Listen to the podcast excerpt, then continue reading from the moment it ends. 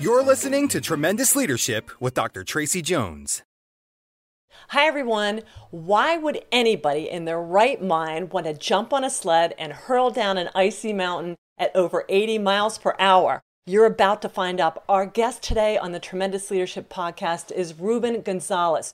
Ruben is the first person ever to compete in four Winter Olympics in four different decades. Incredible. He's a dear friend. He's known as the Luge Man. He's an author, a speaker, just all over the place, incredible leader. And you are going to love listening to what Ruben has to say about what it takes to pay the price of leadership. Hi, everyone. This is Doctor Tracy Jones. Thanks for tuning in to the Tremendous Leadership Podcast, Leaders on Leadership, where we pull back the curtain on leadership and talk with leaders all over the world about what it took them to pay the price of leadership. And today, I am so excited because I have a longtime friend, speaker, expert writer, athlete, Ruben Gonzalez. Let me tell you about Ruben. You're going to love hearing his perspective on the price of leadership. So at the age of twenty-one, Ruben Gonzalez took up the sport of luge and started training for the Olympics. Four years and a few broken bones later, Ruben made his Olympic team dream come true. But he didn't stop there. Ruben kept training, and at the age of forty-seven, I love it, he was racing against twenty-year-olds at the Vancouver Winter Olympics. Respect for us middle-ager, Ruben. And then Ruben's the first person to ever compete in four, four separate Winter Olympics in four different decades. All right, so no crying about you're too old to do this. He's one of the most popular speakers in America. Ruben's best-selling book, The Courage to Succeed, has been translated into ten different languages. I know you're going to love listening to this man. He is the genuine thing. He's just an awesome guy. He's adventurous, and I hope someday I can grow up to be half as tremendous as him. Ruben, thanks for being on my podcast. Oh, it's so good just to see you and hang out with you. I met your dad years ago. I was on this uh, circuit called the, the the Get Motivated circuit, and Zig Ziglar was there, and and uh, Charlie Tremendous Jones, and all these great speakers. And I was just uh, totally green. I mean, I'd only been speaking for a couple of years. And this was to groups of three to five thousand people all, all over the place. And so the first time, it was somewhere in the South, Alabama, maybe it was Birmingham, I don't know. But there was, I can still picture the stage. It had all these red, white, and blue sashes. And this guy uh, walks up to me, this big, tall guy, and he grabs me in this big bear hug. And, and I don't want a man hugging me, and so I'm trying to pull out, but he's too strong, right? And he smacks a big old kiss on my face. I thought, man. And so I didn't know what to say. And then when he went up on stage, because I was kind of stage left or stage right, backstage, and he walks in, he he does his thing. I thought, oh, my gosh, I've never even heard of this guy. He's awesome. Yeah. And that was Charlie Tremendous Jones. And as part of the price of leadership, is before you have to lead, you have to follow, right? Mm. You have to follow other leaders. And so I was up there, uh, like I said, I was really green. And so I'm trying, I'm taking notes. I'm seeing, well, what does Charlie do? How does he, you know, who does he look at? Where does he stand? How does he put these stories together? How does he use pauses, right? In his, mm-hmm. in, in his stories. Same thing with Zig. I remember the first six times I spoke to these big groups. You can't see them. You have these huge lights, right? It's like a Big Mac truck's about to hit you. and and I felt lost. I, I realized that I'm not connecting with the audience, and I realized I, I need that, right? And I looked at Zig, and right before the seventh time, I noticed, for the first time, I noticed that he spent seventy-five percent of his time looking down at the first couple of rows, because you could see those people. Right.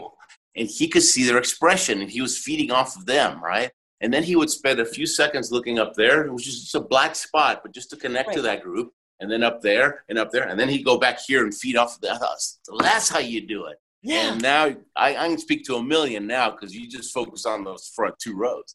So those are I little things that you pick up from your leaders, right? You have to yes. be hungry, and you have to be willing to, you know, first time I went to Lake Placid, Uh, I'm twenty-one years old. I decided I'm going to take up the sport of luge. I live in hot and humid Houston, okay? There's not much luging going on down there. I went to Lake Placid, but before I went, I said to myself, I don't know a thing. I'm going to be learning from the U S Olympic coaches. And so my attitude is, whatever they say, I'm going to do. I'm going right. to humble myself to right. their leadership, because who am I to you know, I don't know a thing. Right. And, and so that's what I did. And a couple of times they said things that totally didn't make sense, but I had made that promise to myself that I'm going to follow them. And if you do that long enough, and there's always somebody up there that's, you know, no matter how good you are, there's somebody up there that's better than you, okay?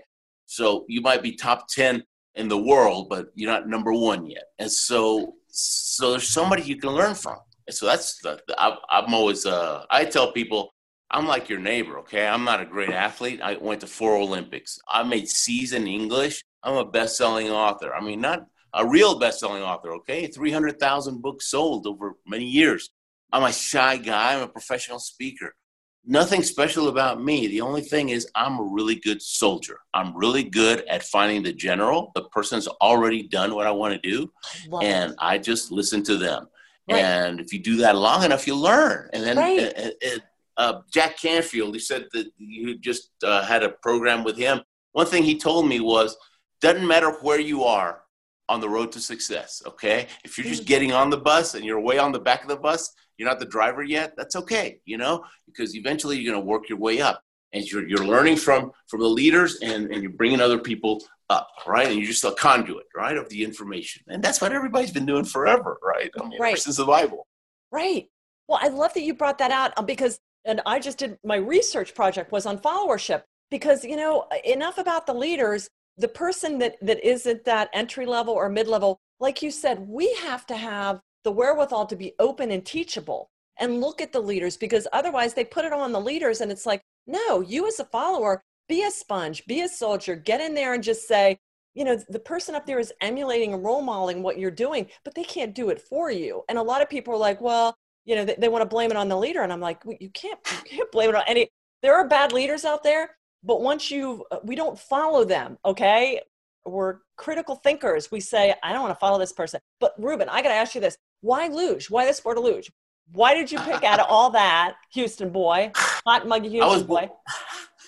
What, I was born in Argentina. We're all soccer fanatics over there. Yes. I, I played soccer all my life. And, I'm, you know, you do anything long enough, you develop skills, right? You stay yes. in the game long enough, you develop skills. And then, so you have to stay in the, everything's tough at the beginning.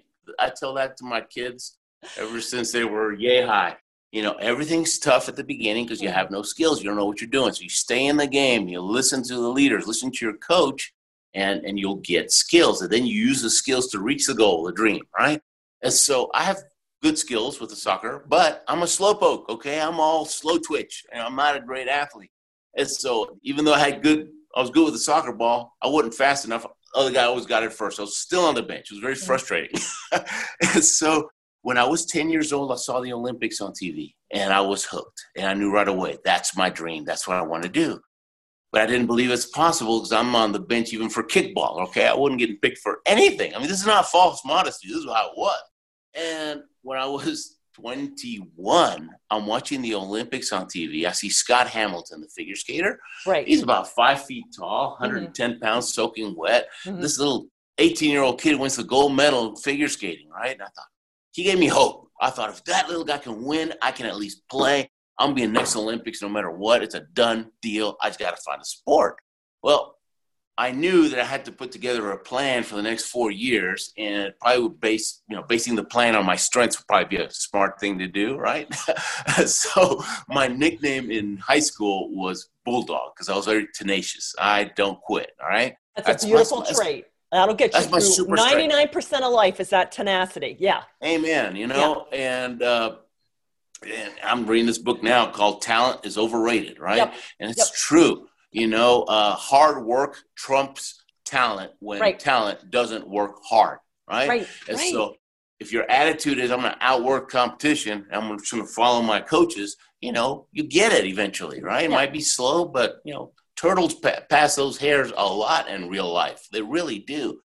And so... So um, you're the Bulldog, and, and then how did this get to... Well, no, I went to the library. Boy. I see Scott Hamilton. I get all excited. I went to the library. I got me a big book about the Olympics. I got to find a sport. I'm looking at the summer sports. It took me five minutes to realize you got to be a super athlete to do any of this stuff. No way. Now I'm looking at the winter sports. And as I'm looking at that list, I thought, I got to base my plan on my strengths. My strengths, perseverance. I'm Bulldog. I got to find a sport Uh, it's got so many broken bones.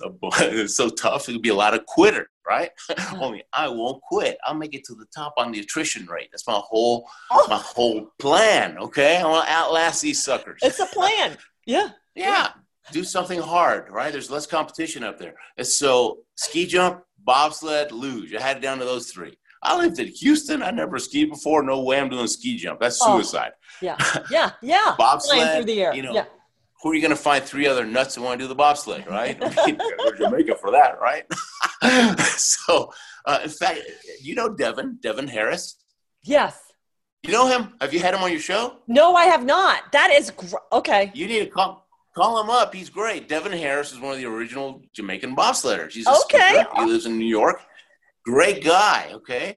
So that left the luge, right? And I'd never seen the luge on T V at that point in my life. I just had a little picture of a guy on a luge. I thought, you know, hey, that looks pretty tough. That's the one for me. Uh, thank God I never saw the luge because I probably wouldn't go. I would have been too scared to try it. Right. But I went to, I, I wrote Sports Illustrated a letter, right? Because I didn't know, where, where's the track, right? I didn't know anything. And my dad always said, you know, if you got to cross a minefield, and you'll have to cross mine, lots of them in life, you know, probably makes sense to follow somebody who's already crossed it, right? Preferably somebody that's still walking. Yeah. So has all the limbs. Find yeah. the coach, find the mentor, right?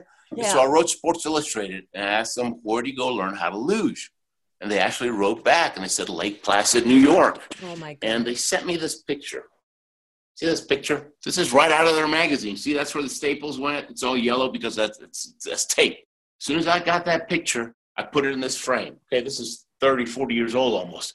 And that picture went right in front of my bed. And the first person I saw in the morning when I woke up was the luge man. He reminded me, hey, I'm going for the Olympics. I better eat right, hang around winners, read good books, okay? See, see, leaders are readers, okay? We're eternal learners.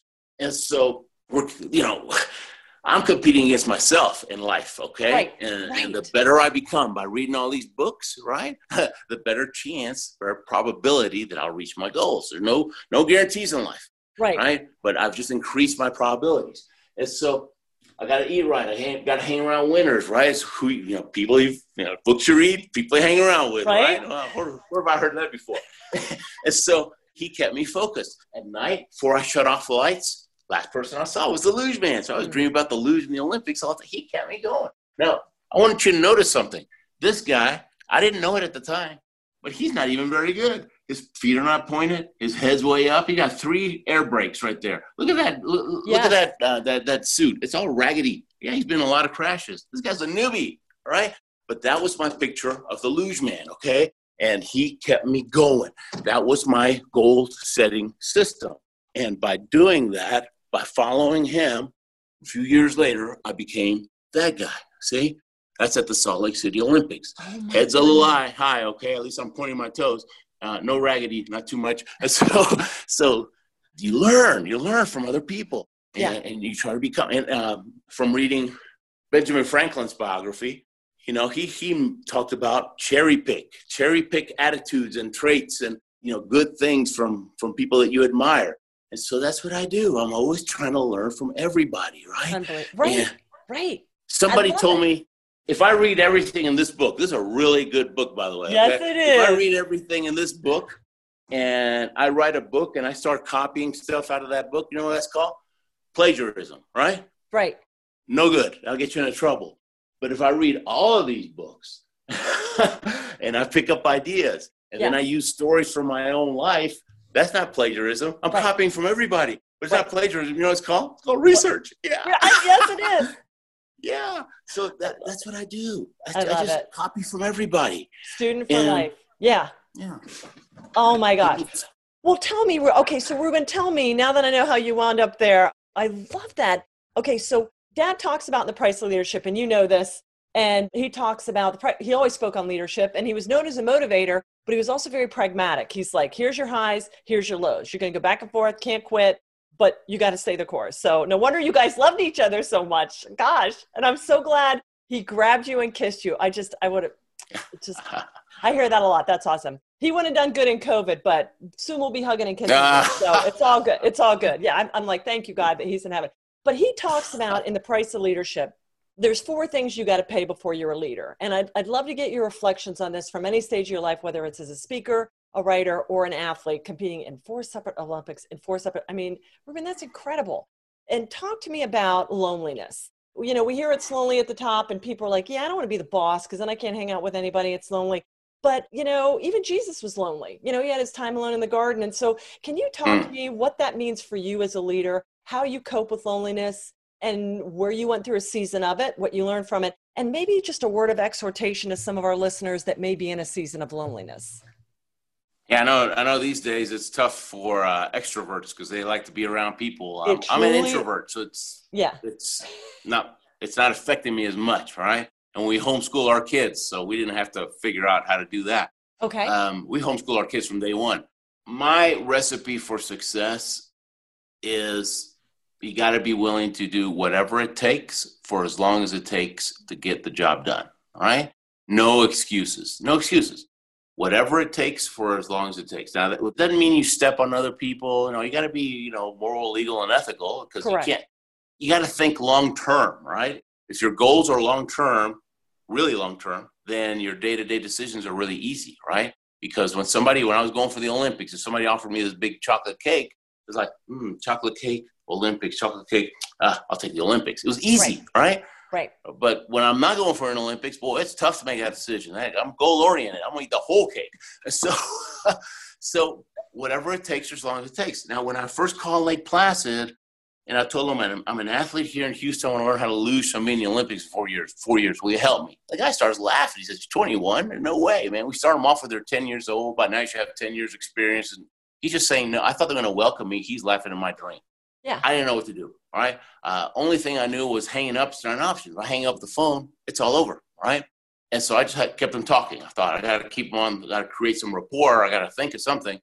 And my leader friends, I uh, my dad always said, who are you going to hang around with? You become like the people you hang around with. He says, you want to hang around people that are successful, people that are always going places. You know, you, you don't hang around people that are not there yet. These are whiners, complainers, you know, that they'll infect your attitude. And they have the power to steal your dream, all right? Mm-hmm. And you mm-hmm. have to protect your attitude. So you got to hang around winners. You'll feel awkward. You'll feel like you don't belong. You'll feel, uh, you know, uh, you know, you, you won't even feel right approaching them. But force yourself to do it because if you do, you'll become like them. You'll pick up their habits, right? Sure. And I tell people the the easiest and the best diet in the world is you want to lose ten pounds, you know what you do? You just start hanging around some skinny people, okay? yeah. Yes. You don't even notice yes. it. You'll be riding bikes and walking and eating salad, and you'll be happy because you pick up their habits, and wow. the, the, the pounds will come off. Become, right. You become like that, right? Right. And so he says, hang around those people. And I did. And what I noticed was that they think differently. They, they're always focusing on the dream. They don't focus on the obstacle. There's always going to be an obstacle. But they focus on the dream because the yeah. dream gives you strength and power and energy, all those things you need to bust through those obstacles, right? And they ask themselves different questions. Why not me? Why not now? Why not? Those are questions that, that get your subconscious mind, you know, looking for an answer, right? And so, and when they get knocked down, they realize that winners don't have the luxury to wallow in their misery. As soon as you walk, get knocked down, you got to get yourself back up, right? Mm-hmm. Because if you do, Uh, if you stay down there, you lose all your momentum, right? You're working really hard. You hit a wall, boom. Now you got to get right back up, right? Mm-hmm. And, and they would tell me things like, you know, when you hit that wall, immediately say to yourself, there's always a way, there's always a way, there's always a way. Uh, you know, there's, God always give me a way. If I don't quit, I'll find that way. So so now I'm looking for that. Instead of, you know, I got a boxer friend. You got a Don Akers. Write down his name. You got to have him on your show. Okay. Uh-huh. Uh, Don Akers, he says, look, boxer, he gets knocked down, you got ten seconds to get back up. If you wait eleven seconds, you lost the fight. Yeah. So from now on, if you're listening Great. to this, you're yeah. an honorary boxer, okay? Yeah. None of us. We're winners. We can't afford to stay down, okay? Wow. No, life knocks you down, you get right back up. And then you right. still got some of that momentum. You don't have to work as hard to, you know, to keep going. So when I first called this guy, he's trying to talk me out of it. He says, man, there's no way. You're too old. You know, if you want to do it in just four years, it's going to be brutal. We're going to have to compress ten years of training into just two years. Because the last two years, you got to be competing in the World Cup circuit against the best in the world to get these World Cup points. Because right before the Olympics, they tally everybody up, and the top fifty get to go. fifty-one watch it on T V. So you go, you know, will you go?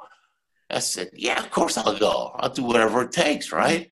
But I'm so glad he didn't candy coat it. A real leader will not candy coat it to their people. right? You know, he could have said, oh, yeah, come on down. You know, we got a camp. And no, he told me, you're going to break some bones, okay? We're going to compress. You're going to get hurt a lot, okay?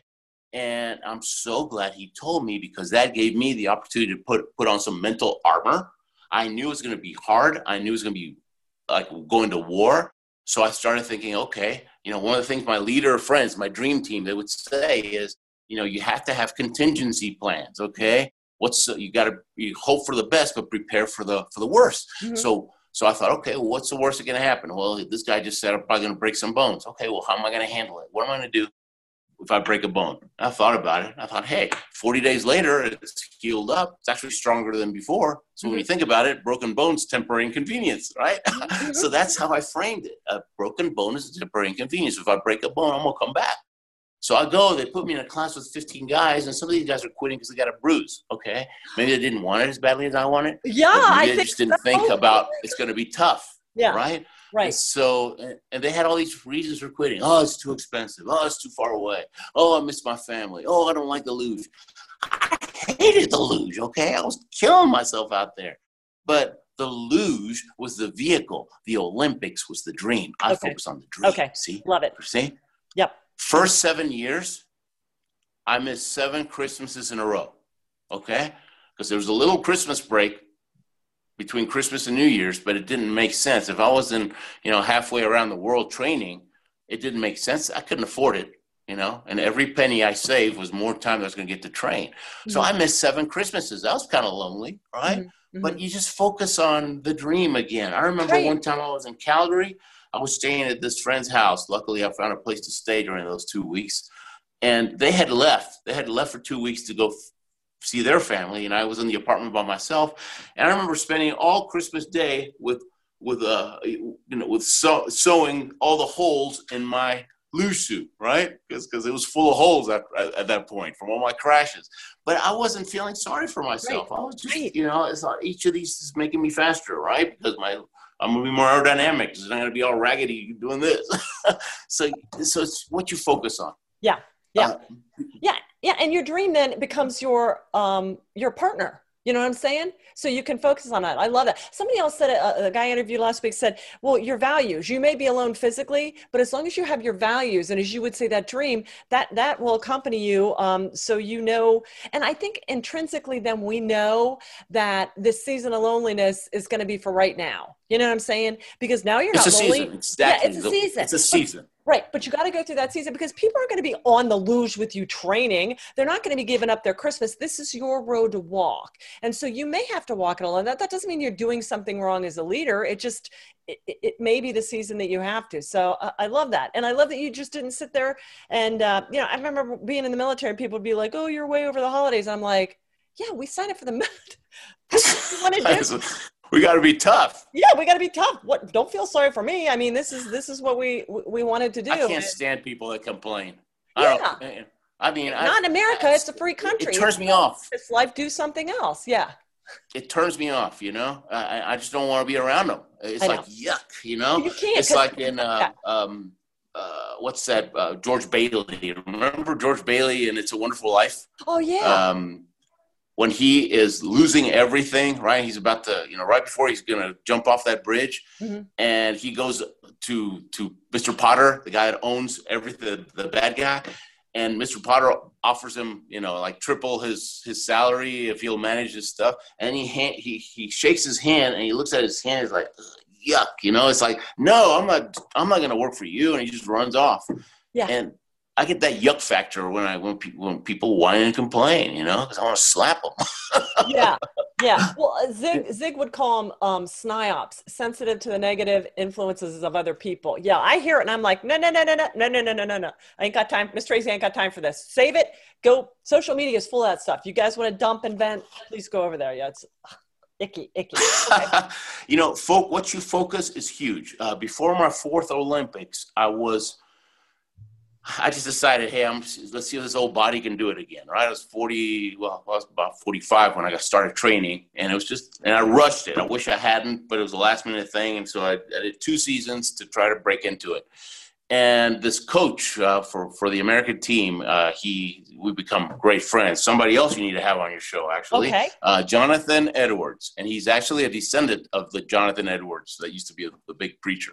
Uh-huh. Uh, Jonathan said, um, he, he said, I can't believe you're still scared on that sled after twenty-five years doing this. I mean, what's going on in your head when you're going down the slide, sliding down that luge? And I said, man, it's those walls go faster and faster. I get tighter and tighter by the bottom of the track. I'm surprised I can even steer. I'm so stiff. And he said, Ruben, luge is not even about speed. I said, what? He goes, no, it's, we're surrounded by speed, but it's about time. It's about who has the best time. You could be clocked at the fastest speed, but if you crash at the bottom of the track, you lost the race, okay? So don't focus on the speed. You need to focus on, you, you know, put on blinders like a horse. Okay. Next time you go, and you're uh, you're going to focus on not on the speed. You're going to focus on what do I need to do on every section of every curve? How do I need to steer in order to assure that I'm going to have the best line that'll give me the best time? Okay. And if you do that, basically we're, we we lose about thirty feet of that track at a time. Okay? That's how that's how we do it. If you do that, the fear will disappear. Man. And I trust him. He was number fourth in, in the Lillehammer Olympics. He, he understands how the, he can get in my head, right? And so uh, that night, I took about a, a hundred luge runs, mental, right? We call them mind runs, uh, visualizing, you know, going down the and with the with the blinders on. Next day, I get on the track. Fear disappeared. It didn't reduce. It disappeared. Changing wow. the focus changed everything. Okay, man. And so. What's everybody focusing on? Oh, COVID, you know, and oh, the economy's terrible, and I don't know what to do, blah, blah, blah. And they're whining, whining. No, no. COVID is the same, you know, that's speed, okay? We all got COVID, all right? So right. that's the environment we're in right now. You need to focus on what do I need to do in the next fifteen minutes to move my business forward? Who do I need to talk to? Oh, but nobody's buying now. Fine, they may not, but you can strengthen those relationships by right. touching base with everybody. Hey, how's it going, blah, blah, blah. And then when things change, you position yourself. They remember you're top of mind, and now uh, you're going to make it. You're going to make it. This is a tough time, okay? And you know what tough times bring? It's a shakedown, baby. A lot of people are going to go out of business, but we we're not going to go out of business because we're the winners. Right. Sheep from the goat, boys from the men. It's yeah. great pruning. This is the great pruning. It's a pruning time. Oh, I yes. love it. Oh, and pruning I'm is use that. There was a lot of dead disease or dying. Well, I was in my devotions this morning about, you know, our Father is the tree and we're the vines. And if we ain't producing, we're not fruitful. The pruning time. It is. It yeah. is, you know. But you I started that. speaking professionally in two thousand two, okay? Yeah. I was a copier salesman. I uh, sold copiers in downtown Houston. I knocked on, when you look at the picture of downtown Houston, I've knocked on every door of every floor of every building downtown Houston several times. I sold copiers and paper shredders, okay? Only building you could never get in was Enron. And we always wondered what's going on in there, right? And, and we tried, you know, we figured, hey, if you can sell a copier in Enron, you know, that proves you're the best in the world. Hey, they just walk us out. It was like trying to get through T S A. And I was wondering what's going on in there. When I found out, I thought, oh my gosh, I could have sold them a million bucks worth of shredders. Darn. But I was doing that. And this is right before the Salt Lake City Olympics, two thousand two. Right before I go for the Olympics in February, this kid in my neighborhood, little kid, he says, hey, Ruben, when you come back from the Olympics, will you be my show and tell project in school? I said, sure, why not? And I pictured show and tell when I was a kid, you know, twenty, thirty kids. Everybody's got to show something, you know, five minutes, right? Just to get them to talk about something. I thought five minutes, I'll be in and out of there, right? But man, I'm no prisoners. I'm finally going to win a gold medal. I'm going to kill, right? I'm competing against these. And mentally, I thought I'm going to kill these. So I took the sled, the helmet, the Olympic torch. Well, I get to the school. The principal takes me to the cafeteria. They call it the auditorium, right? Because that's where they had their little – there's two hundred kids sitting on the floor. He says, you got forty-five minutes. Have at them. Yeah. I thought I was going to die. Okay, that door looked so inviting. I said a little prayer. I mean, yeah. I said, God, what do I do now? Right. right. It's a desperation prayer. And what I felt I needed to do was – I never heard God talk to me. Okay, let's get this straight. But he's put thoughts in my mind. Right? He's put feelings in my heart. Right. And what I felt I needed to do was just tell them your story, give them some pointers that'll help them reach their goals and dreams. And I did. Uh-huh. And afterwards, the principal said, you're better than people we pay. You do this for a living. He's going on and on. And I said, what? You get paid for show and tell? He says, no, it's a speaking profession. Don't you know anything? I quit my job three days later. I thought I can sell a copy or I can sell a Ruben too. I don't recommend it, okay? bad, bad approach. Somehow we made it through. But I didn't know. I decided to quit. And this is three months after nine eleven, right? The speaking business had just dropped because right. it was just like now. Nobody was traveling. Right. Nobody was meeting. I was afraid they're going to get blown up. Right. And that's when I decided to become a, a speaker. Yeah. And in two thousand eight, it was a big pruning time too, right? right. two thousand eight, everything right. went down. But it, you just make a decision. As soon as COVID came, and I'm telling you guys, this is not about me, okay? I just want you to, you know, as I'm telling you these stories, I want you to pull out principles that, that how can I apply some of this stuff? You know, otherwise just entertainment, okay? Right. But as soon as COVID hit, about six months ago, all, I mean, all of the meetings started getting canceled, right? And I was, I'll, I'll be honest, I was deer in the headlights for about two days. And then I realized, hey, you know, I, I got a mastermind. So I started calling a few of my speaker friends and, hey, let's meet on Zoom twice a, a week at least. And let's just throw mud on the wall. Some of it's going to stick. You know, let's make all the mistakes we can. You know, we can clean up the mess later. But let's make as many mistakes. And then let's let's get back and, you know, best practices. Let's share. Let's try to figure this thing out. And we figured it out, right? And, and heck, the volume's not nearly as, as high as it was before, but we got we, we got this uh, Zoom and this uh, uh, virtual uh, presentation things sure. down pat now. Right. And so when things normalize, it's going to be better than before because now there's, there's still going to be a place for Zoom meetings. Yes. You know, maybe every quarter you bring in a speaker and, and nobody has to leave work, right? It's right. very cheap and you the still extent. Get them up. Right. You still got to bring them in once a year, you know, because you need that network. You need to right. feel each other. Right. But but it's going to be better in the long run. See, that's it what is. I'm focusing on. It's going to be better because it if is. I just think about how it is right now, then I'm just going to get all depressed. I'm, you know, it'll stop, right? I'll, right? I'll stop doing what I need to do. So it's all an attitude thing. It decision. Is. It is. It is. Okay. So weariness, obviously, how do you cope with weariness as a leader? How do you stay refreshed? Obviously you've been in physically, I mean, you don't get, get without, you know, get to be in the Olympics and compete without, you know, going the extreme of your body. Or like you said, even, even with your business, even just growing your speaking business. I can remember my dad telling me stories of how he'd sleep on the floor in train stations because he couldn't afford a hotel. He'd hawk books out of the back wow. of his car. Wow. I mean, he was, really? he was just relentless, but it was tiring. H- how do you stay, um, refreshed, Ruben? How do you how do you stay? And I know you talked about people and books. That that's the surest way to do it. But can you share with us how how you really take care of it? You have to figure out, right? Know thyself, right? So you have to figure yes. out what what refreshes you, right? Beautiful. For me, it's riding the bike, right, or going on a hike. You know, even if it's a one-hour hike, right? It's just you just see God's glory everywhere. It's like, man, this is awesome, yeah. and, and you get some good ideas. You know, invariably when I go ride the bike for an hour. You get the blood flowing, right, to parts of the brain that wasn't getting enough blood before, and you get all these ideas, right? So you're not wasting an hour. You're actually coming back with some great ideas. Some people, you know, hey, maybe they want to play the guitar. Maybe that yeah. gets them all excited, right? You know, maybe it's reading a book. Maybe it's, uh, it could be anything, right? Playing with your dog or playing catch with your kids. Uh, I, it's funny. I read something years ago about Thomas Edison. You know, he had all these patents, right? And he was so, so uh, productive, right? Well, what can we learn about productivity? What can I cherry pick from Thomas Edison? Mm-hmm. And one thing he did, it was he would work on one project for ninety minutes with nothing, just one thing for ninety minutes. He wouldn't even check his emails, okay? and, uh, and, and, and with no interruptions. And then he could take a break. And I, I've actually been to, to where he is.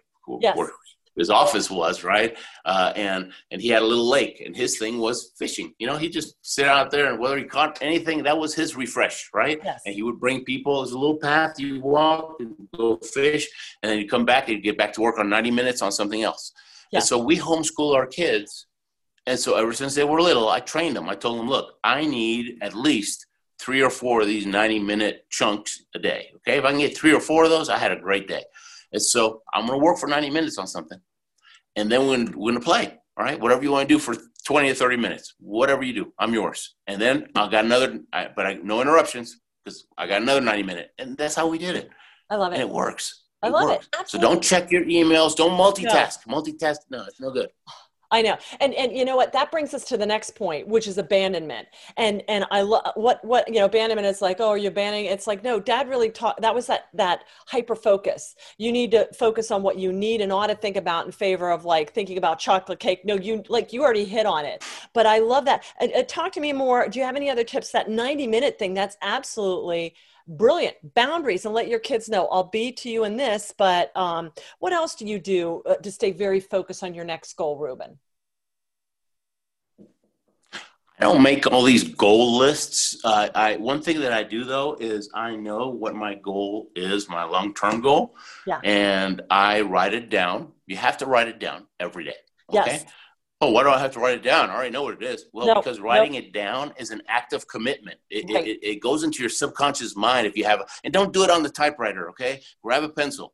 Maybe this pencil can last you for ten years if that's all you do, right? There you go. Uh, whenever people are talking, I'm like, rip, rip, rip. Yeah. And that's how I retain it. It could be a phrase. It could be, right. you know, it could be, uh, you know, five and five. You know, that's, that's mine. One, and, and I know what that means. And, uh, and I write it down.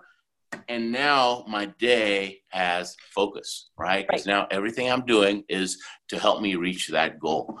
And, um, you know, uh, I know you went to the Air Force Academy. I'm just, uh, I love it. You know, we live about ten miles away from the Air Force Academy. And um, our son wants to go there. And so he's right, reading this book, book. You know, he, he wanted to make money, right? And uh, to, to build, because he builds our R V Uh, re remote control, R C planes. Uh, he builds them, designs them, okay? And then he builds them, then he flies them. I mean, this kid's amazing. I don't even change the oil in my car. This kid built planes from scratch. But after he, when he got in, started getting into the R C, uh, he crashed a couple of these hundred dollar planes. I said, man, you're going to have to figure out a way to make money because I'm not going to be paying for this this thing anymore. And so he, he was looking for things to do. I said, well, you know, besides mowing the lawn and doing stuff around the house, what else can I do? I says, okay, well, see those books over there?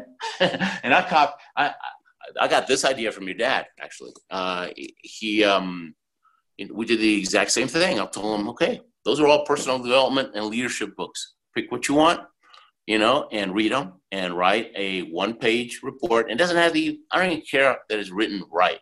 I just want you to give me some takeaways, all right? What did you learn from this? And then together, we're going to write, figure out, uh, you know, we'll write a book out of it. We're going to write a book out of it. He actually, he loves your book about the millennials. He just, he, that's one of his favorites. Yeah, he read that and gave me feedback on that too. Yeah. Yeah. And so he just read one about, um, uh, let's see, look, he, he just handed me these reports yesterday. Yeah, I know you know these people. Um, Jimmy Doolittle's biography he read, I Could Never Be So Lucky Again. Awesome biography if you've never read it. Wow. Uh, and then Billy Mitchell, Crusader for Air Power. Oh, yeah, a couple names I know. Report. Yeah, and so we're writing a book, and the book's going to be called The Launching Pad, because it's going to, and then we're going to, you know, it's all about leadership, so guess who's going to get the first edition of this book? All these congressmen, all these people that need to recommend him to go to the Air Force Academy, right? We're going to try to tip the scales, uh, and, and hopefully he'll, you know, he'll, he'll make his dream come true. He wants to fly and design airplanes. He wants to be an aeronautical engineer. I love it. So see how it's the same principles, though? Uh, ever it since is. they were little, right? I've, I've read and, you know, I've learned this from, you know, you, you read uh, somebody famous, uh, um, their, their biography, right? And, you, and it's very common where their kids are screwed up because uh, uh, they try to push their kids to try to do the same thing and it messed them up. And I've always told my kids, look, and people ask me, you know, you want your kids to be Olympians? I tell them I couldn't care less. You know, I, they got to figure out what their Olympics is, and doesn't even have to. It doesn't even have to um, uh, have anything to do with sports. You could be an Olympic teacher. You could be an Olympic um, uh, restaurant owner. You could be an Olympic, uh, you know, uh, engineer, right? So you figure out what your Olympics is, and I'll help you with the process. I'll help you get around the people that'll, that you know that you can cherry pick from. But right. don't try to be like me. Right? Because right. you're not like me. You're just half like me. Right. Right. Well, I love the fact that you talked about your, and how old is he now?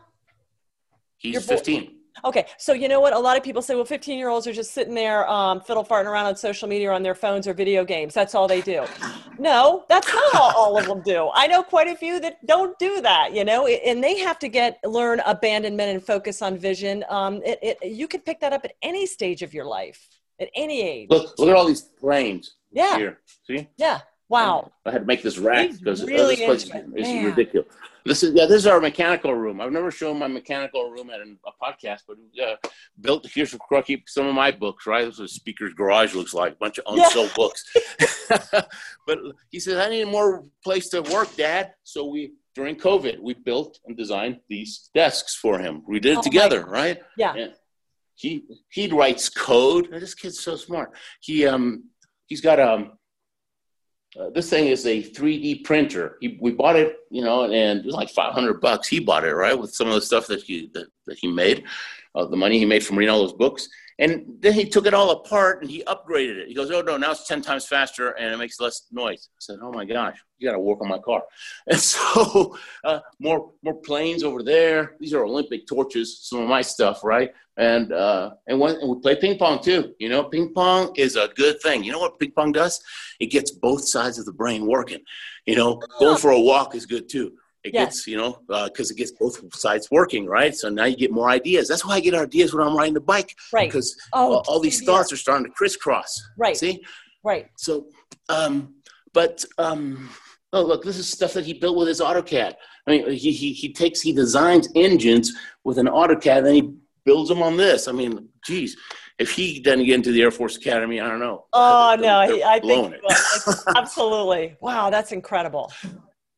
Oh my yeah, God. But see how uh, I'm not, sure I'm bragging on my kid, right? But what I'm trying to show through that story is that these are principles that we're just passing on, right? Right, right. All stages and all ages. This is universal. And you know what? You read a book. Right. When I, when I was a kid, my dad got me to read books. He said, um, if you'll study the lives of great people, you'll figure out what works and what doesn't work in life because success leaves clues. He says, read biographies, right? And he's a chemical engineer. And he knew I had no interest in that. He says, don't read. He could have easily, most people could easily uh, pushed me into reading all these engineering books. And that would have just repelled me from the books. Mm-hmm. He says, no, read about anybody that you like because the principles are the same in every right. arena, right? And so read about them. And so I read about, you know, race car drivers and athletes, and I like military, so I love Patton. And so I, um, I, I read that. And and then in college, I discovered How to Win Friends and Influence People. That was my first personal development book. I thought, oh, my gosh, there's ten times as many principles in this. I don't have to fish for them because they're all over the place. So I read, you know, See You at the Top and, and all these all these all these uh, classics, right? Um, and The Magic of Thinking Big, all these great books. But the funny thing is you read a book that was written in the sixties and they reference a book that was written in the thirties and they reference a book that was written in you know, the eighteen hundreds. Right. And you keep going back. You know where right. you end up? You always end up in the same place. Proverbs. Right. Proverbs. yeah. I read one proverb a day. And my, those that listen to this know, thirty-one Proverbs every day, uh, five Psalms and one proverb. Greatest leadership book of all time. Want to know there anything about leadership? Raising kids, taking care of animals, sluggards, fools. You know, it's like, it's in Proverbs. Yeah. Oh my God. Yeah. Why he was wise. So wise. Yeah. Incredible. Yeah. Solomon. Yeah.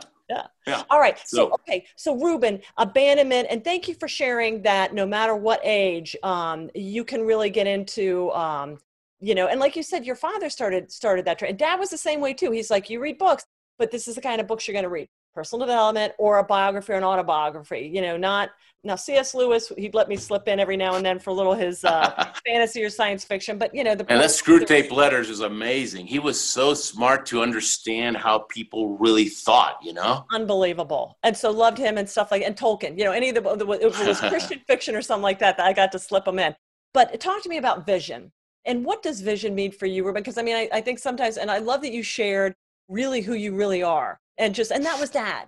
I mean, just flunked out of school in the eighth grade. I mean, he was who he was. He was so humble. But yet I think we look at some people and go, wow, they're visionaries. They were born with like an extra lobe in their brain or something. they, they see things that I can't see. It's like, no, he would always say, vision is just seeing what needs to be done and doing it. And you have alluded to that this, not alluded, you have specified that this whole time. You knew where you want to go and you went for it. You made it and you made it yours and you worked it because nothing works, Dad would say, unless you work it. But how do you get, how do you dial your vision and how do you get clarity and, and how do you keep, um, you know, like you said, we're only competing against ourselves, but how do we keep honing our vision? Because the best is yet to come. You know what? If you you want to become known for your goal, okay? Like I'm known for, I became known for the guy wanting to go to the Olympics. I, even though that nobody thought that I had a prayer, you know, I became known for that crazy luge guy, right? And so why? Because if all you ever think about is that goal, right? Yeah. And you and, and, and you create your life uh, to where it'll help you reach that goal. Average people, which is most people out there, and th- th- those are the ones you don't want to be listening to anyways. They, you know what they call you? Fanatic. You know what fanatic means in leader talk? It what? means you're focused. You're focused. You know what you want to do. These people have no idea. Yeah. You get good. You got to get good at saying no, okay? Because uh, you can't have everything. You got to figure out what you, what's important to you in life. So wise, yeah. And there's, if you're just trying to please everybody and saying yes to everybody, then you're not living for yourself. And then, uh, you know, uh, who was it? Thoreau said, most men live lives of desperate. Come on, you got to help me here. Most men lead lives of, Thoreau, yeah. Oh, my gosh. Basically, they're desperate inside. They feel lost, right? And you know yeah. what it is? Because they're not they're not taking the risk to go after their goals and dreams. And then you have a midlife crisis because you have all these unfulfilled dreams and you're trying to, you know, go find a young woman to uh, to chase, right? That always I mean, helps, yeah. yeah. Yeah, most guys that, that get into that trouble is because they, they never fulfill their, they never feel that heart. Here's another thing, it's totally off subject, but kind of, you have to be willing to approach the person that's the best, the best, the best in your field, okay? And whether with the internet, it's so easy now, right? But, right? but yeah. Oh, but I don't want to waste your time. You know, I don't want to, I don't want to, you know, impose. No, you're not imposing. As long as your attitude is you're willing to do whatever it takes, for as long as it takes, you know, whatever they tell you, because they know, they've been there, they've been through that minefield. If you're willing to do what they say, then you're not imposing. Now, if you're going to be the eternal learner, like the college professor that has five PhDs but never done anything with their life, right? No, if you're going to be that guy, don't bug them. You know why? Here's why you you have to approach them. You know how you always hear, oh, yeah, she's successful, but she's empty inside. Oh, he's successful, but he's always looking for something else. Well, you know why? Because success is the silver medal, okay? Success is the silver medal, right? You're not there yet. You know what the gold medal is? It's called what? significance, okay? Mm-hmm. You know how you get significance? By helping other people yes. succeed, by creating a ripple effect of success, because now you know you made a difference. You can look at them and you made a difference. That makes you, that fills that little hole. Okay. Yes. So when you approach that person, they're helping you get that silver medal. You're helping them get that gold medal. Oh, it's man, Ruben. Symbiosis, baby. Unbelievable. That's beautiful. That, yeah. That's why I have no qualms about calling anybody, anybody. When I started. Obviously, that's how you got, that's how you got, you, you learned that. It's such a, and you also had to knock on doors as a salesperson. I mean, I still maintain doing cold call sales, that'll make you tougher than the, than the. Oh yeah, yeah. Go go work for Southwestern Books for a while, you know. Yeah, uh, I did for two. Like I'd rather go to war than go sell books. Yeah. Oh, I awesome. sold for two summers, and it when, was when every when I run into anybody that's worked at Southwestern Books for more than one summer, uh, I have I I have respect. They should have medals. Yeah, seriously. Oh yeah, yeah. I actually one of my bosses when I sold copiers had done that, and he actually and I don't know what I did with it. But he actually gave me a copy of the manual, which actually showed, okay, when you're going through a street, this is how you go through the streets to maximize everything. Oh, this is gold. It was but gold. Yeah. It is. It is. And, and, and so don't be afraid. Yeah. You know, when I, you know, cur- I wrote a book called The Courage to Succeed. I believe, and it's not my courage to succeed, okay? It's the courage to succeed. That means everybody's courage, all right? Um, I believe that you got to have two types of courage to reach your dream, okay? You got to have the courage to get started, and everything's hard at the beginning because you don't have any skills, so you have to have the courage to endure, to stay in the game long enough to learn the skills. When I saw the Olympics as a ten-year-old, I thought, that's what I want to do, but I didn't believe it was possible, so I didn't do anything, all right? Uh, now, the courage to get started comes from believing it's possible. If you believe something's possible, hey, I'll give it a shot. Now, the courage to not quit comes from your desire. If you want something badly enough, ain't nothing going to make you quit. That's why I said all those people were quitting the luge. Maybe they didn't want as much right. as me. Right. Maybe they liked the idea of being an Olympian. I wanted to be an Olympian. And it wasn't for them, about the medals for me, okay? This is crazy. It was not about the medals. It's I want to be one of the guys. I want to be one of those guys, all right? I just want to be one of those guys, all right? It's like you didn't want to be a five-star general. You just want to be one of those people that got to go to the Air Force Academy, right? Yeah. You, isn't that it? You want yeah. to be part of that brotherhood. No. Yeah. I knew I was never political enough or, uh, you know, that wasn't me, but I just, I just, I wanted that. I wanted to be yeah. in, in the, the feel, camaraderie like, of that. Yeah. Uh, what I miss the most of the, from the luge, it's not the, the competition, believe it or not, it's not even the Olympics. It's traveling track to track in a stinky old van with a bunch of yeah. other guys who are chasing their dream. That's, That's what nice. I miss the most. Yeah. Yeah. Yeah. Just hanging around with the guys. Yeah. And so, um, so when I decided, you know, I go to the school, I decided I'm going to be a speaker. I quit my job. We have a one and a half year old daughter. My wife's a full-time mom, and I just quit. All of a sudden got no income and no health insurance. Okay. Mama was not happy that day. Well, but I knew that I could do it. I believed that I believed and I knew that I could do it. So I was ready to take action. I took action. Well, three months, this is February. The Olympics, March, April, May. I'm speaking at schools all over Houston. Awesome. Living the dream, got my own business. And uh, it was great, right? Making decent money. I forgot that the summer's going to be slow. School's out, right? June, July, August, nothing. We're fifty thousand dollars in credit card debt from the Olympics. And by August, we're three months behind on our house payment. We're yeah. on food stamps yeah. by August. Top of the world at the Olympics in February and humbled big time, okay, uh, by August. And that's what I realized, oh my gosh, I tell everybody to follow a coach or a mentor. I'm not even taking my own advice. I can tell stories, but I don't know how to build this business. I got to find a, a successful speaker. And I found one in Houston. And at first he wouldn't take me. You know, he says, everybody's an eternal learner. No one's willing to do anything. Forget it. And he made me run, you know, jump through all these hoops. And I jumped through them, you know, in flying colors. And finally he agreed, right?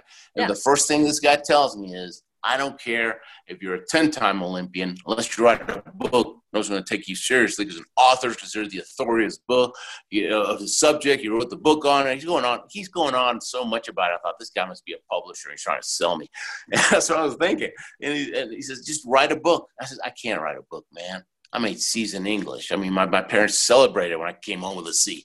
And he said, you got a great story. You write it down. We get, we get some A students. They clean it up for you. That's just grammar. I thought, oh my gosh, I didn't think about that. He goes, yeah, it's called editing, all right? So shut yeah. up and sit down, get to writing. Now that's the beauty of following a mentor. Right. You got all these, all, all, all this fear of the unknown and all this fear of failure, which is what holds everybody back. But the mentor says, piece of cake, do this, this, and this. What's your next problem? So yes. I'd say clean it up. Yes. They take all this negative stuff and they give you a plan, right? right? And sometimes they give you a kick in the butt, which is what we really need. And so, I write. I start writing this book, and I and I knew, you know, I would go to Barnes and Nobles, and I look at all the books. I look in my own my own bookcase. I would look, and and, and I realized, man, I got to get some testimonials. I got to get some other famous people to say nice things about me, right? So you know what I did?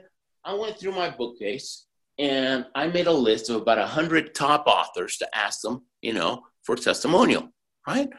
And I started sending them out. And, and and I got about twenty big ones. When you go to my website and you go to testimonials, you'll be amazed. I probably have more better testimonials than anybody. Mm-hmm. I got them from Charlie. I got them from, from Zig. I got them from everybody. There's a big name in this. And so because you'd expect me to say good things about me, all right? But when when Charlie Tremendous Jones says your book is good and you got to listen to Ruben speak because he's got this this heart, you know, he's just, you know, he's real and he's genuine. But when Charlie Tremendous Jones says that about me, people listen, right? yeah.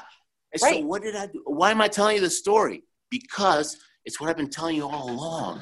Don't be afraid to call yeah. all the experts. Right. I well, just, the, yeah. And they help you with your vision. I mean, I know where I want to get there, but like you said, the beauty of, and I, I just can't tell leaders enough. Yeah, we're tenacious, but there are things we don't know. And even though we have our vision where we want to go, there's going to be other people that, like I said, just one little sentence. Well, that's easy. You just do this. Really? I've been thinking about, I've been struggling this for three years. So I love that. Let people help you. They're not going to pull you off your vision, but they're going to give you the steps, the techniques, the tools that you got to take because you have to execute your vision. Like you said, what would you call it? The lifelong, the eternal learner. What? You know? Yeah. You yeah. And, and you have different, you know, a, a company, you know, a Fortune five hundred company, I bet you they all have board of directors. You know what they are? Just just very smart people from, from many different industries, and they get together and they, they think these things out, right? Right. It's like my dream team. And right. so you have to have a personal board of director. Right. Mine is a dream team. Right. So, and, and different people for different things, right? Right. You know, like, like, like your pastor, my pastor, he's not in charge of my f- finances. I got a right. finance guy for that, right? I got right. somebody else that, you know, got to write a book, you know, a, a, a, experts for everything. Right. right? And, I love it. I love and it. And people like to help. They do. They, they do. do when they know you're serious about help. And I, I love that. I, and I think of the people too that are taking on people, make sure, um, you know, that people really are ready to take what you, because our time is test very them. valuable. You got to test them. Test them. You know, well, somebody like, approaches you. Right. You, you know, at first when I started, you know, after a while, after a few, a few years of speaking, I started getting, you know, new speakers approaching me, you know, and after, at first I wasn't testing them. Right. And so they, they were wasting my time because right. a lot of them liked the idea of being a speaker, but they didn't like the reality. And I'd say about once every three months or so, somebody will approach me, three or three or four a year. And after a while, I made a list of everything you need to do to be a speaker. Right. Because I didn't want to waste time. And I, I don't coach people. Right. Right. It's, it's not my thing. It doesn't right. excite me. Right. It's just not my deal. Right. Life's too short for me. Some mm-hmm. people love to coach. That ain't me. And so I made a list and got to read these books, got to do these things, about a two year list of things they ought to do to make it happen.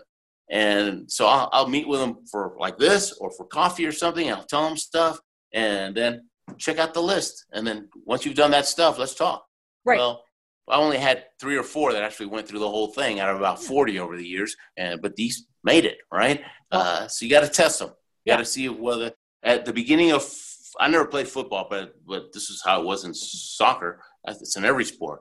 The first couple of weeks of football season or any sport, coach makes it really, really hard. A lot of push-ups, a lot of – man, he tries to get everybody to throw up a couple of times, right? Because he wants to know who really wants it, who likes the idea of being on the football team, and who's willing to do whatever it takes to be on the football team. And, you know, that's what you do. Yeah. So as a leader, it. that's what you want to do. You want right. to do that to save time. Right. You know, if you, let's say you have – I was in Amway for about ten years. Man, talk about a leadership university. It's, it's amazing. One thing that they would teach is, you know, Amway, if you're a preacher or if you're an Amway, you got to be a really good leader because it's a volunteer army, right? If you're a general, you know, you can send people to the brig if they don't listen to right, you. Absolutely. It's a different type of leadership. Yeah. And so, so you have to figure out really quick. He says, look, if you have one hundred people in your group, there's probably only twenty, really probably really closer to ten that are actually ready to do it, all right? Now, the ones that are calling you at all the time, asking you questions, those are the ones you spend time with. Those are the ones that are hungry. The other ones, you just invite them to the meetings, but they're not ready to take action yet. Let them sit in the system, you know, and learn and incubate, and it'll probably take two years anyway. Sometimes somebody gets in till they actually, you know, wake up and, and they're ready to do it. Yeah. So don't push them. Keep them yeah. in the system. And, right. and let them incubate, and they, they go in as a they, they joke. They say they go in as a chicken egg, and they come out uh, as a because of our system. They come out as an eagle. I love yeah. it. That's yeah. so true. And I love so bug your mentor. Call yeah. them up because that's right. how they know that they right. need to be listening to you. Squeaky wheel gets the grease. Right. And I love that you brought out you know three or four out of forty. And I always tell people that one in ten. And leaders, you know, not everybody's going to be your perfect follower. You got to find that one in ten and. Cheer and accumulate as many of those as you can to really get the, bo- the best followers because other people are just going to be transacting time for money. Hey, that's okay. That's how a lot of people go through life. But if you really want to build that world-class organization that, that's going to pour into you as much as you pour into them, you got to find the creme de la creme that really want it. Yeah. Yeah. And, and don't be afraid, afraid to prune, you know, I B M was, you know, back in the old days, right? I B M, they had a, a sometimes you you you read, you know, they, they they were too mean, you know, every year, like oh, yeah. the bottom ten percent, they kick yeah. them out, and yeah. the top ten, but they were constantly pruning, you know. I know, I know. Uh, I was speaking to a group, this was just virtual, right, just a couple of weeks ago. It was this um this association, I'm not going to try, I'm, I'm not going to say too much because I don't want you all to know who it is, but there's only like ten thousand associations, so I guess, I, I don't right. think you're going to get but I always ask before I'm going to speak to a group, I asked the, the leaders, you know, okay, well, I need to know two things, you know, in order to tailor my talk to your group, right? Uh, cause I can, I can go on all day. Okay. But if, in order to tailor it, I need to know what's your goal, right? What's your goal? What do you want people thinking and doing after I'm done talking to them? Now, what's the struggle? What's holding them back? There's gotta be, there's always something that's holding them sure. back. If I know the struggle and the goal, man, I had to face a lot of struggles and overcome them to reach my goals so I can work it in and, and it works.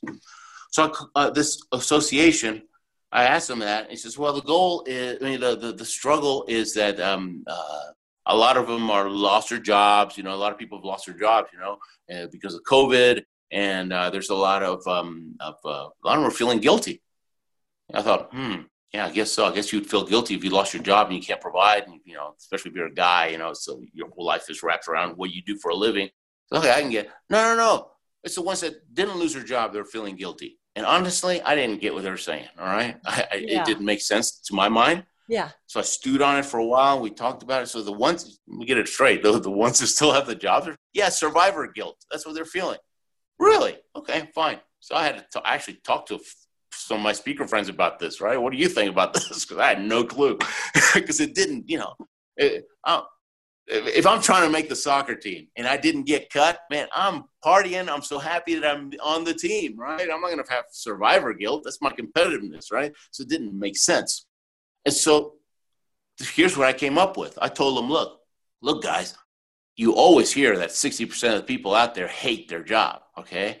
And why don't they change jobs? Because the, just the idea of of changing, the fear of unknown, fear of failure, they'll stick to that job for forty years because because they hate it, but it's safe, right? And they're afraid, but and they they, they have that, that desperation, right, that Thoreau talks about, and then they go chasing young women, right, because they're all, you know, they're not happy. It's true. And so because they got to, you know, they're, they're unfulfilled. And right. So I said, look, so there's a chance, chances are sixty, at least half of you, you lost your job. That's the best thing that ever happened to you. Right, now you got an right, opportunity right. to find that beautiful job, the one that where you fit in better, right? Yeah. One where you won't be, all right? So look at it as a blessing. You have to, because you have to protect your attitude. Bottom line is you got to protect your attitude. If your attitude goes south, you're dead, all right? Now, if you still have a job, then you need to be grateful, okay? You better be really happy because you still got a job. Chances are you're, you you like your job, right? right? So that's how I told them. Just, yeah. What the bottom line is you got to protect your attitude no matter what happens out there. No matter what happens out there, I mean, if COVID goes on for five years and, and you got to sell this house and end up living in an apartment, fine. That's, you know, but I got to figure out a way to protect my attitude because if I get all, you know, in the dumps about it, then it's, we're really going to be in trouble. It's all an attitude. I love it. The decision. Success is a decision. It's right. a decision. Right. Uh, you decide you're willing to do whatever it takes for as long as it takes to get the job done. Uh-huh, uh-huh, uh-huh. Excellent. And, and most people, oh, so it's lonely at the top. I don't want to be a leader. Okay. I think that's just a fallacy. Well, I think because other leader, leaders will hang out with other leaders. Right, right, right, right. So it's not lonely. Right. There's not just one single leaders. leader in the universe. Like we even get to commune with God and he is the ultimate leader. I mean, so come on, you know, what, what's up with that? Yeah. All right. All right, Ruben, anything yeah. else? Okay. So we covered loneliness, weariness, abandonment, vision, anything else that we have not hit on that you want to share with our uh, tremendous leaders who are just, I'm sure, loving all of what you're saying. Uh, no, I think we're good. I, I think we're good. Uh, we, yeah, we, we unpacked a, a lot. Be hungry. Was... be hungry. Don't yeah. be afraid to ask questions. Yeah. We're going to this church now. Our church kind of shut down for the time being, and they opened up again, but we're really not ready to go into a room with a bunch of, you know, people that could have COVID. So we're, we've been going to this other church that uh, they're back basically meeting in the parking lot, right? Yeah. And the, the preacher, he's just out on, you know, out by the portico share, and he's just, you know, doing his thing there, and we're sitting in the parking in, in the cars. And this guy's really good, okay? Yeah. He, I really like him, right? And so I asked him, you know, he came by to say hello, and I just started asking him questions. Man, who's some of your favorite preachers, right? Who do you listen to, right? So I'm asking him about his leaders. By the way, when leaders get together, you know what they're asking themselves all the time? What, what book are you reading? Yeah. I mean, I we always do that. What right. are you reading? Right. And yeah. we're asking each other for advice and ideas. So I asked him, you know, who, who do you like to listen to? And he said, Chuck Swindoll and Billy Graham. He says, those two guys are really grounded. And well, that and tells like, you a lot like, about him. Oh, yeah. Yeah. Yeah. Yeah. So I just started watching those guys on YouTube, right? Yeah. So see what, see how this works? You know, you ask them, who, who are your leaders? And now you can learn from them, too. Oh, my gosh. It's a, that's brilliant. It's a lifestyle. I love it. I love it, Ruben. And Dad always said that. If you tell me the people that somebody reads, I'll know them better than their own mother knows them. Because that is who really oh, affects them. I go to a house, I go straight to their bookcases. And most of the time, they don't even have bookcases, right? They don't. But when they do, In fact, Danny, it's funny. You know what I told Danny when I w- w- he realized we're both Danny uh, Bursell. He's going to be on your show. He is. Soon. He was supposed to be on the show today, but he canceled because he wanted to come over so I can help him with his website. Right, but he was busted at your house, Bursell. Danny. We know where you are. He's up here. Yeah, he's he's yeah he's pulling his hair up upstairs trying to figure out his website. But Danny Bursell is awesome. Wait, oh my gosh, you are in for a treat. I can't. But when, it, when we got started talking about you, he never met your dad. I said, oh my gosh. You know, Charlie, he had about a hundred times as many books as you and I combined. Okay. Yeah. I mean, we have a lot. Hundreds but, of thousands. Um, yeah. Yeah. Oh, uh, incredible. Yeah. It's both. See what we're doing. Leaders are talking to each other about books. Yeah. Because that's where the knowledge is. You know what? For twenty bucks, most of the time a book is about twenty bucks. Okay. Uh-huh. If you're smart, you go to half price book, you get it for two bucks. That's what I do. But yeah. I'm a cheapskate. Yeah. More money for more books. So, um, yeah, but um, and to give them away for twenty bucks, you have all the it's the best deal in the world for twenty bucks. The tipping point, I just happened to grab that. You have all the best ideas of that's this person's lives. I know, because he's not gonna put the bad stuff in the books, you put the good stuff, right? It's like, oh, Napoleon Hill, okay, cool, you know, or and it's such a yeah. good deal, it is, you know. I don't go to that many seminars, I am so A D D. You know, I'm so restless that I can't sit still. I just I just can't, right? So seminars don't work for me. They work for some people. I'd rather read a book. But most of the time, the whole seminar is in one book. If you have the, if you can get yourself to take action or get somebody to push you to take action, you don't need to pay two thousand bucks for a weekend seminar. Right. For twenty bucks you can get from the book. Right. Yeah. Well, and, and, but you got to be the go-getter. You got to go do go- it. You got to take right. action.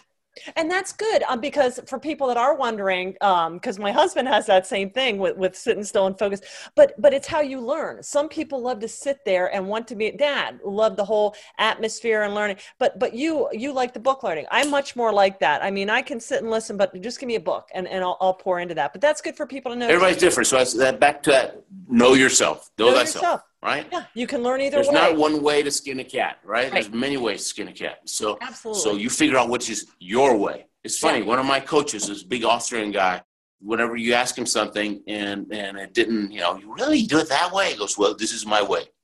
I love it. Oh, this is my way. There's not a good way, a right way, and a wrong way. It's my way. Love it. Frank Sinatra. Interesting. Uh, yeah. I yeah. love it. Yeah. Excellent. So, um, uh, yeah. I mean, we can go on forever, you and I. Yeah. We can go back and forth. We really can. You and I, we could bring in Danny. We should have a doc. Know, we should we have a Netflix in, uh, documentary. Couple other guys. Just, yeah, let's do it. Okay. We can go all day. Who and, are you going to call? You know what's going to happen? You're gonna... and you're going to hear the same themes. You're going to hear the same. I know. The same principles right. over and over from different people, but maybe you don't connect to me for some reason. Maybe I'm too wild, right? Maybe I talk too fast. Uh, so maybe Danny's your guy.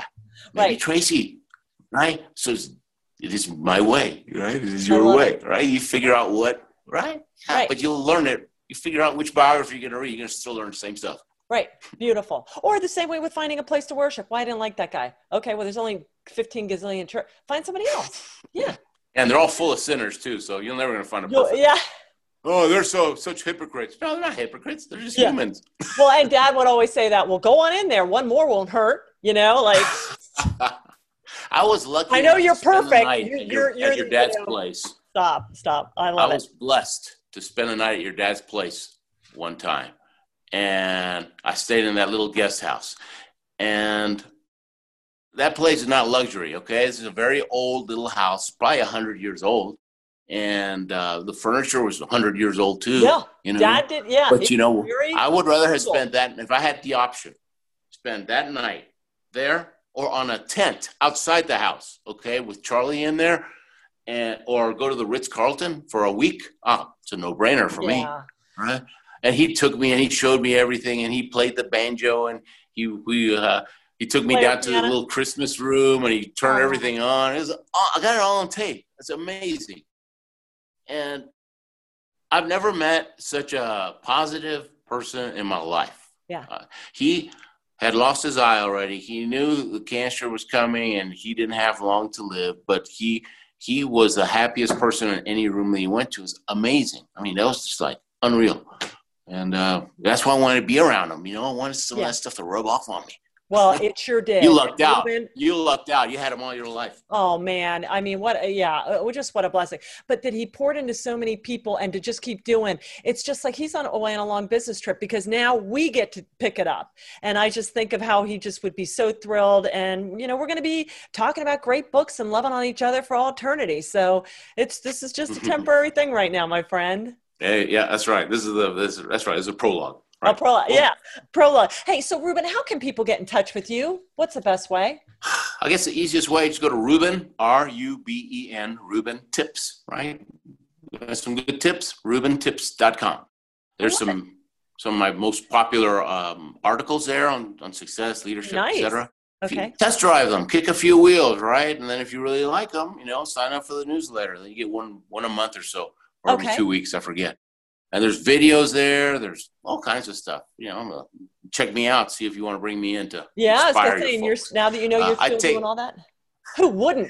I'll take their excuses away. They walk out thinking, if, if that guy can go to the Olympics, we can do anything. That's my job. Just inspire people. Yeah, sprinkle a little pixie dust everywhere I go. I love it. I love your tremendous attitude. Well, Ruben, I just I can't thank you enough for your your heart, your grit. Letting people know, I mean, you drilled right down to, you laid it out. And I just love the way, but in such like that, such an exuberant way, you know what I'm saying? And you hug them and then you kick them and then you hug them. And, the, and that's, that's what we need. And I mean, it's just been a, I wrote down pages and pages of notes. I'm sure our listeners, it's just incredible. And it has been, cool. it's, just, it's been so long since I talked to you. So I'm just- When are you going to come visit me? Yeah. yeah. You need to come see. There's actually traffic in Colorado Springs now. It's ridiculous. Well, I love, same here, but I need to talk too. If your boy wants to get on base for a tour, and he, he probably, if you're so close, he oh, probably. Oh, yeah, we've been, yeah. Yeah, yeah, yeah. yeah, yeah. But, uh, but uh, whatever he needs, if he wants to talk about that, I mean, I, I have no doubt. I have no doubt he'll get in. But you know, you got the prep school, you got all kinds of stuff there, and uh, I went to, actually to an Army school, New Mexico Military Institute, before I got my appointment into. Um, in, really. Yeah. Yeah. Oh, I didn't know that. Yeah. So, wow. and then it, they were like, you want to go to West Point or Annapolis? And I'm like, that's back east, right? And they're like, yeah. And I fell in love with New Mexico, Roswell. Mm, it was before the, the mountains. Before the aliens were there. And so, um, so he goes, they're like, well, the Air Force Academy is out west. And I'm like, I want to stay out west. So seriously, that's how it happened. And I was I, like you, I'm like. Geog- geography. Yeah. I just want to be here. And then it would turn out to be like the best decision I ever made in my whole life. So, uh, you know, I tell people, I just, I just. you know, but I did not know. I had a wonderful air liaison officer, Major John Schaefer, and he was just like, he looked out for me because I didn't even know it was an option. So I just thank you for pouring in all these timeless truths and just taking us through all these different aspects of your life. And, and just, I can't wait to see what comes next for you, Ruben. Me too. I can't wait. I don't know if the world can handle it. I don't Thanks. know. Well, we got to work on that documentary uh, for Netflix so we could just keep talking about great people and great books. Fighting a good fight. All go. right. Hey, all right. So great seeing you. Good seeing you too, to our tremendous listeners. Thanks so much. If you like what you heard, be sure and hit the subscribe button. Do us the honor of a rating too. And also please share this. Leave us a comment too. We get on there and answer everything. And we've got Ruben's links down there, ours, all that good stuff. So thank you so much, everybody. Thanks for being part of our tremendous tribe. Thanks for paying the price of leadership. And thank you again to Ruben for telling us all that it takes to actually really step into the leadership role. Be blessed, everybody. Thank you for listening to Tremendous Leadership with Doctor Tracy Jones. Find out more about Doctor Jones at w w w dot tremendous leadership dot com.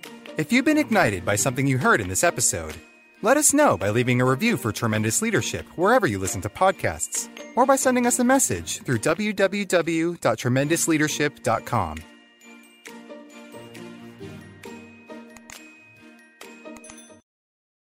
This podcast is a part of the C-Suite Radio Network. For more top business podcasts, visit c dash suite radio dot com.